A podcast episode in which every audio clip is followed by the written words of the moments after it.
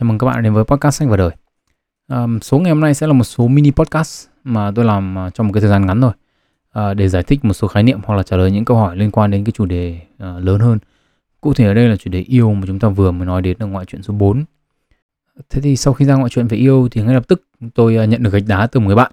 À, bạn của tôi ấy thì thì có một cái câu hỏi rất là ừ, tu từ đấy là tôi thì biết gì về yêu với cả đương bạn ấy thì có nói với tôi là nói về cái chủ đề yêu đương thì phải có một cái chút lãng mạn trong người. Nhưng mà khô khan như tôi thì làm sao mà lãng mạn được mà nói về yêu và đương. À, và đó là lý do vì sao mà chủ đề ngắn của buổi ngày hôm nay là lãng mạn. Nhưng mà trước khi đi vào khái niệm này thì tôi muốn nói về việc là tại sao một người khô khan như tôi lại lại dám nói về sự lãng mạn trong tình yêu?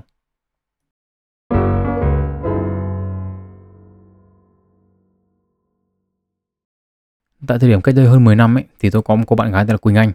Ai mà nghe podcast của tôi nhiều ấy thì chắc chắn là sẽ thấy cái tên đó rất là quen thuộc. À, đây là người mà tôi đã nhắc đến vài lần rồi.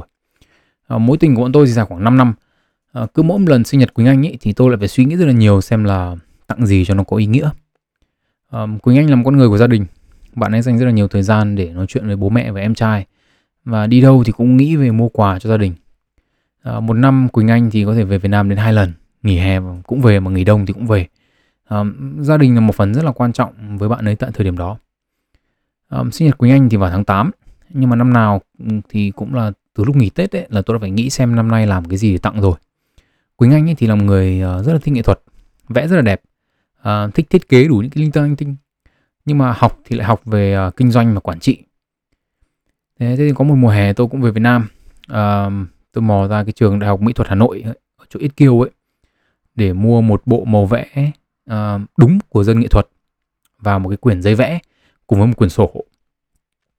Thế thì trong một lần qua nhà Quỳnh Anh chơi ấy, thì nhân lúc Quỳnh Anh vào bếp hay làm gì tôi cũng chả nhớ thì tôi có đưa cuốn sổ để cho bố mẹ của bạn ấy và tôi có nói rằng là um, cháu biết là cô chú và em rất là quan trọng với cả Quỳnh Anh. Um, trong những ngày đầu tiên quay về trường ấy thì Quỳnh Anh lúc nào cũng rất là buồn um, vì phải xa cô chú sau một cái mùa hè được ở cùng với gia đình. Um, thế nên là cháu muốn nhờ cô chú và cả những anh chị em họ hàng thân thiết của Quỳnh Anh nữa. Mỗi người viết uh, trong cái cuốn sổ đấy vài dòng hoặc là nếu mà viết nhiều hơn được thì tốt. Uh, coi như là những cái lời nhắn gửi Quỳnh Anh trong cái ngày sinh nhật. Để đến ngày sinh nhật ấy, thì là dù không có cô chú ở bên cạnh ấy, nhưng mà cũng có lời chúc của mọi người. Um, và mong cô chú là không nói gì với Quỳnh Anh cả để bạn ấy bất ngờ. Thế thì năm đó thì đến à, đêm sinh nhật Quỳnh Anh thì um, tôi đi bộ qua nhà bạn ấy tôi uh, gửi cho bạn ấy bộ màu nước quyển giấy vẽ và cuốn sổ rồi tôi đi về. Tôi thì không ở ừ, tôi thì không ở cùng bạn ấy lúc mà bạn ấy đọc cuốn sổ mà tôi không biết là cái phản ứng của bạn ấy lúc đó như nào. À, nhưng mà nếu tôi nhớ không nhầm thì bạn ấy khá là hạnh phúc với cuốn sổ đó. À, tương tự như thế thì sang năm tiếp theo um, tôi không về Việt Nam mùa hè mà tôi ở lại trường để làm việc. Uh, công việc của tôi thì khá là rảnh nên là trong giờ làm ấy thì tôi uh, ngồi cắt ghép video để làm clip tặng sinh nhật. Um, ý tưởng của tôi ấy là với Quỳnh Anh ấy thì có ba nhóm mối quan hệ rất là quan trọng với bạn ấy tức là bạn bè này có tôi này là người yêu này và gia đình. Thế thì tôi mới làm à, ba cái clip tất cả. Mỗi clip thì nói về một nhóm mối quan hệ. Mà mỗi clip thì up một khung giờ khác nhau. Với cái clip cuối cùng là làm về gia đình ấy, thì up, up đúng cái giờ sinh nhật của bạn ấy. À, thực sự là khả năng làm clip lúc đấy của tôi và và thậm chí cả cho tận bây giờ nữa nó cũng khá là đơn giản nó không có gì mấy đâu. Chỉ là ghép ảnh này rồi mấy cái uh, transition này rồi nhạc nhẽo tôi cắt ghép các cái phim khác nhau. À, tôi tự chế sắp cho nó phù hợp với câu chuyện của hai đứa thế thôi. À, với tôi quan trọng nhất là cái thông điệp của mỗi clip. Ví dụ như clip của mối quan hệ uh, của tôi với bạn ấy chẳng hạn thì tôi có nói với bạn ấy rằng là tôi với bạn ấy thì có rất là nhiều kỷ niệm. Um, nhưng mà hy vọng là mối quan hệ của chúng tôi có thể tiếp tục được tốt đẹp uh, như Flynn và Rapunzel trong Tangle này um, như Elizabeth và Will trong cướp biển vùng Caribe hay là như Beth và Nick trong When in Rome và cuối cùng là được đẹp như ờ, câu chuyện của bố mẹ bạn ấy. Um, tất cả những hình ảnh của những cặp đôi mà vừa nhắc đến ấy, thì đều được lấy từ những cái bộ phim mà chúng tôi xem với nhau. Tôi thì cũng không ở cạnh bạn ấy khi mà bạn ấy xem clip của tôi. Um, nhưng mà tôi thì có nhớ bạn ấy bảo là um, những cái clip mà tôi làm ấy thì vừa khiến bạn ấy cười vừa khiến bạn ấy khóc. Um, ở đây ấy, thì tôi không dám tự nhận mình là một người lãng mạn. Nhưng mà nếu mà xét trên phương diện là kết quả đầu ra ấy thì tôi nghĩ rằng là những cái phản ứng của Quỳnh Anh là những cảm xúc mà chúng ta muốn tạo ra ở những người nhận khi mà ta làm một cái điều gì đó lãng mạn cho họ. À, chính vì thế, những suy nghĩ và nhận định về lãng mạn trong số podcast này là của thuần túy là của cá nhân tôi mà thôi. À, Và để hiểu được lãng mạn dưới góc nhìn của tôi ấy, thì chúng ta cần phải biết về một khái niệm khác, một khái niệm tiền đề. À, đấy là khái niệm tinh tế.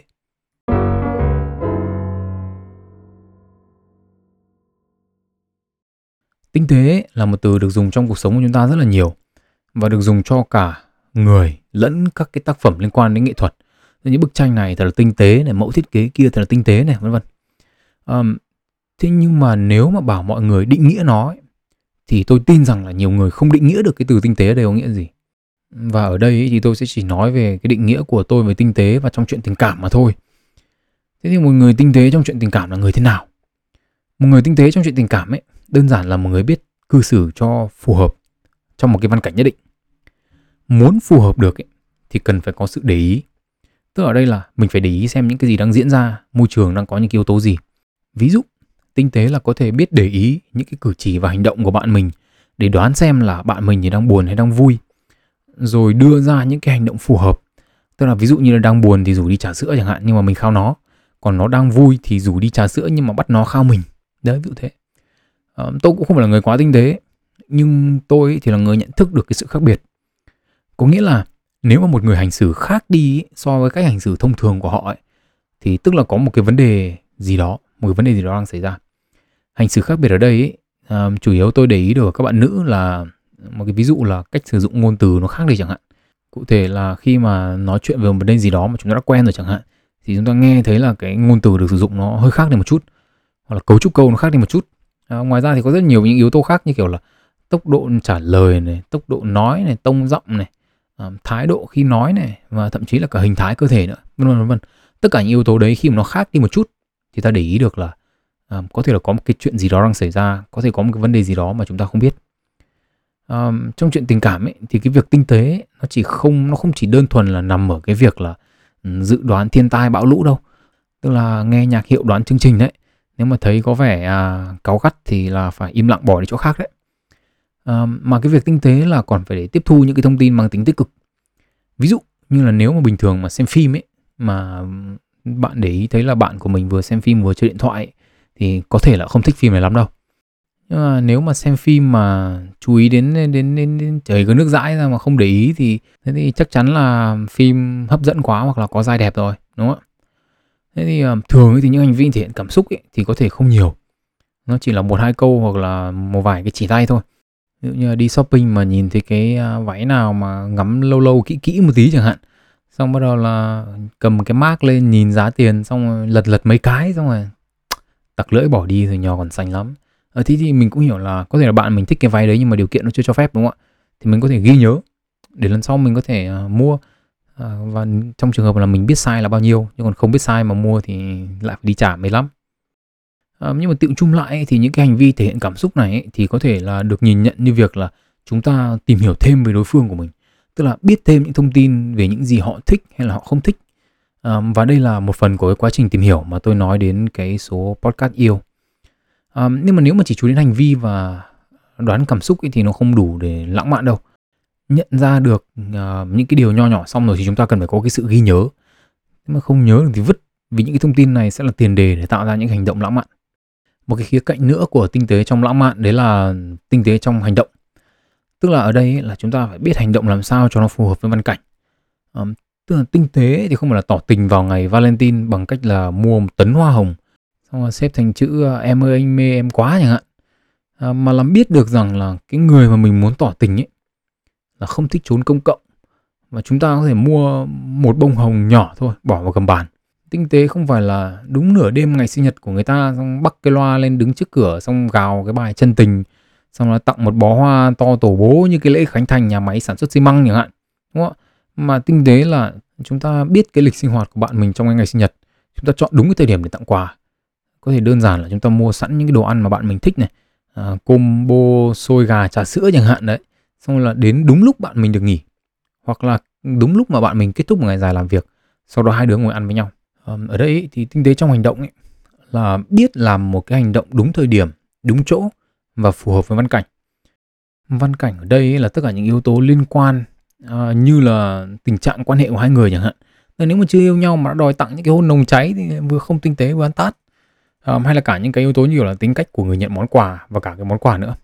Cá nhân tôi thấy Ờ, mấy ông con trai ờ, thì chả tinh tế mà chả để ý cái gì bao giờ. Lên mạng đọc dăm ba câu ngôn tình này.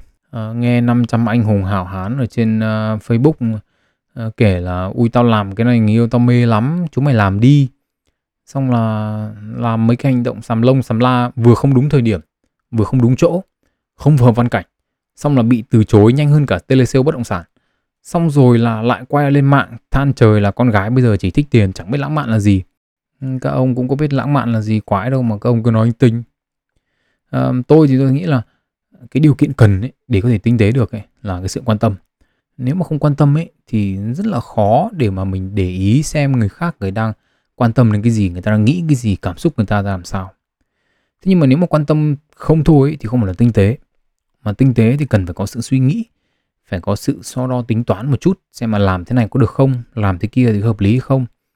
Tức là rất nhiều ông ấy thì cũng rất là rất là máy móc chả biết gì cả đi dập khuôn của nhau. Thế thì làm sao mà gọi những cái đấy là tinh tế được? À, nếu tôi không nhầm ấy, thì đã có lần tôi từng chỉ trích cái việc này rồi.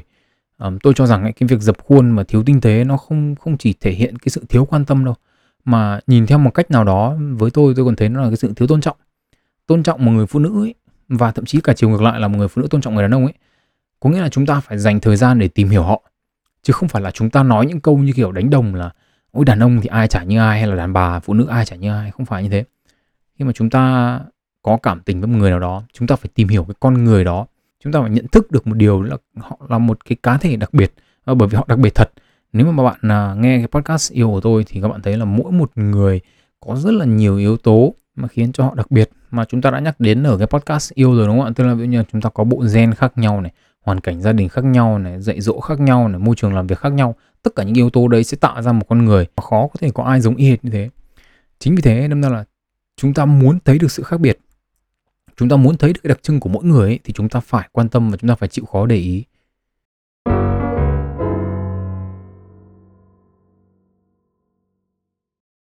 Cuối cùng là lãng mạn là thế nào? Và nó liên quan gì đến tinh tế? Tinh tế là điều kiện cần để có thể trở nên lãng mạn công sức và mục đích là điều kiện đủ. Và sáng tạo thì là điều kiện bổ sung. Có nghĩa là có thì tốt mà không có thì thôi. À, công sức thì các bạn hiểu đơn giản là nỗ lực chúng ta bỏ vào để tạo nên một cái điều lãng mạn. À, công sức là một cái cách đơn giản để chúng ta đánh giá việc là chúng ta có thực sự quan tâm đến người kia hay không đúng không ạ? Nếu mà chúng ta quan tâm đến người kia thì chúng ta sẽ dành nhiều thời gian chúng ta dành nhiều công sức hơn. Ở đây thì tôi cũng đã nghĩ về cái việc là tôi nghĩ là cũng có những hành động được coi là lãng mạn mà nó không cần thiết phải có quá nhiều công sức phải có quá nhiều đầu tư nhưng mà tôi cho rằng ấy, là muốn được một điều lãng mạn thật sự ấy, thì có thể không phải là công sức theo cái định nghĩa là sức lực mà nó là cái việc chúng ta ngồi chúng ta suy nghĩ về nó. Thì tôi cho rằng đó cũng là một kiểu đầu tư công sức. Nhìn chung là phải có đầu tư bằng cách này hay cách khác. Thế thì à, về mặt sáng tạo ấy thì cá nhân tôi thấy là có thì tốt. Nhưng mà không có sáng tạo ấy, mà chỉ bằng nỗ lực không ấy thì cũng chẳng sao. Nhiều người cứ cho rằng là phải phải suy nghĩ xa xôi phải làm những điều thật là đặc biệt mới lãng mạn à, tôi thì tôi nghĩ là lãng mạn thì nó đơn giản hơn thế. À, điểm cuối cùng mà tôi muốn nói đến là mục đích. Tôi cho rằng ấy, tất cả những hành động lãng mạn mà được làm sai mục đích ấy, thì những hành động đấy chẳng có giá trị gì với ai cả. Một hành động lãng mạn ấy không phải được làm để chúng ta quay clip không phải được làm để chúng ta thể hiện với những người xung quanh. Nó không phải là để chúng ta hất hàm tự đắc là nhìn tôi đi tôi là một con người lãng mạn. Hoặc là nhìn tôi đi tôi có rất là nhiều tiền và tôi sẵn sàng tiêu cho người yêu của tôi và làm một cái hành động lãng mạn không phải là để bạn đi khoe khoang về nó trên cái podcast cá nhân của bạn đúng không ạ? Bởi vì khi mà chúng ta làm như thế là chúng ta đang làm một cái hành động tự tôn cái tôi của chúng ta dưới vỏ bọc của một hành động lãng mạn chứ nó không phải là hành động lãng mạn. Hành động lãng mạn ấy theo quan điểm chủ quan của tôi ấy, là một hành động mà chúng ta làm thuần túy với cái mục đích để thể hiện lòng chân thành của chúng ta với người kia. Và với dưới góc nhìn của tôi ấy, thì nó như là một lời cảm ơn ấy tức là chúng ta biết ơn vì vì họ đã bên chúng ta. Vậy thì tóm lại một hành động lãng mạn là cần phải có mục đích à, đặt người được nhận lên hàng đầu phải có sự tinh tế và chúng ta phải biết để ý. Cần phải được thực hiện đúng lúc đúng chỗ và cuối cùng ấy cần phải thể hiện được cái sự quan tâm của chúng ta với người kia. À, nghe thì có vẻ nhiều nhưng mà nếu bạn thực sự quan tâm đến ai đó và bạn muốn làm điều gì đó lãng mạn cho họ thì cái việc áp dụng thử những điều tôi vừa đưa ra tôi nghĩ chắc cũng không đến lúc quá đáng quá đúng không ạ? Tuy nhiên ấy ở đây thì tôi cũng muốn nhắc lại với các bạn là tất cả những cái điều mà các bạn vừa được nghe về lãng mạn ấy vừa rồi ấy là của một con người không những khô khan suốt ngày phân tích mà còn là một người không có người yêu nữa À, tôi nghe nói là bọn không có người yêu thì chỉ giỏi đi khuyên người khác thôi chứ không áp dụng được cho bản thân mình. À, thế nên là các bạn nên có sự đề phòng nhất định. Cuối cùng, nếu các bạn thấy học được một cái gì đó để phát triển định nghĩa riêng của mình về lãng mạn hoặc chỉ đơn giản là các bạn hiểu hơn đôi chút về khái niệm lãng mạn của một người khô khan thì chào mừng các bạn đến với podcast sách và đời. Tên tôi là Nguyễn Tiến Đạo. Hẹn gặp lại các bạn ở những số lần sau và chúc các bạn một ngày tốt lành.